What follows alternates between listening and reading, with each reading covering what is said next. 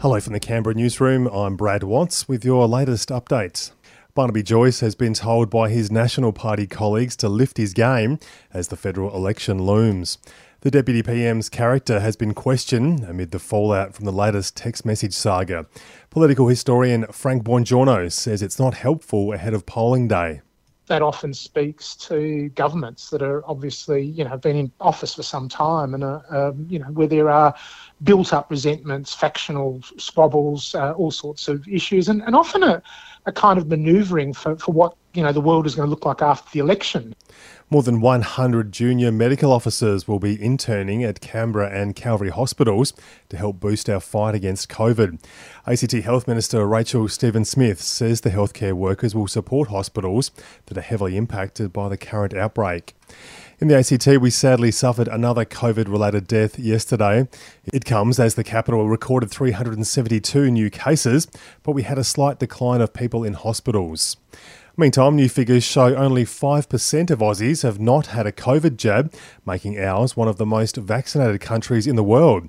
95% of Aussies aged over 12 have had at least one dose of the vaccine, and more than a million children between 5 and 11 have been vaxed. And it's a major milestone for the Queen today, celebrating her Platinum Jubilee. She spent an incredible 70 years on the throne and overseeing the Commonwealth. Checking sport now. Justin Langer has arrived home in Perth after his shock resignation. His six month contract extension has been slammed by cricket greats, with some labelling the treatment embarrassing. Cricket Australia CEO Nick Hockley explains why it's okay to have a successful coach leave. Justin has done a, a fantastic job, uh, made a, a, significant shift, but when we sat down and looked at the, the needs of the team going forward, we felt that the team have, has evolved. We were very, very clear um, that we were looking at a short term uh, extension. Meanwhile, with England looking for a new coach, their cricket boss, Andrew Strauss, admitted Langer could be an option. Test great Matty Hayden told Seven they'd be crazy not to. Sign him up.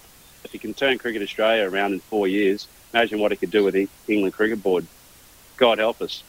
And our UC Capitals have made it four wins in a row after defeating the Southside Flyers 94 to 69 overnight. And that's the latest in news and sport. We'll have another update for you this afternoon.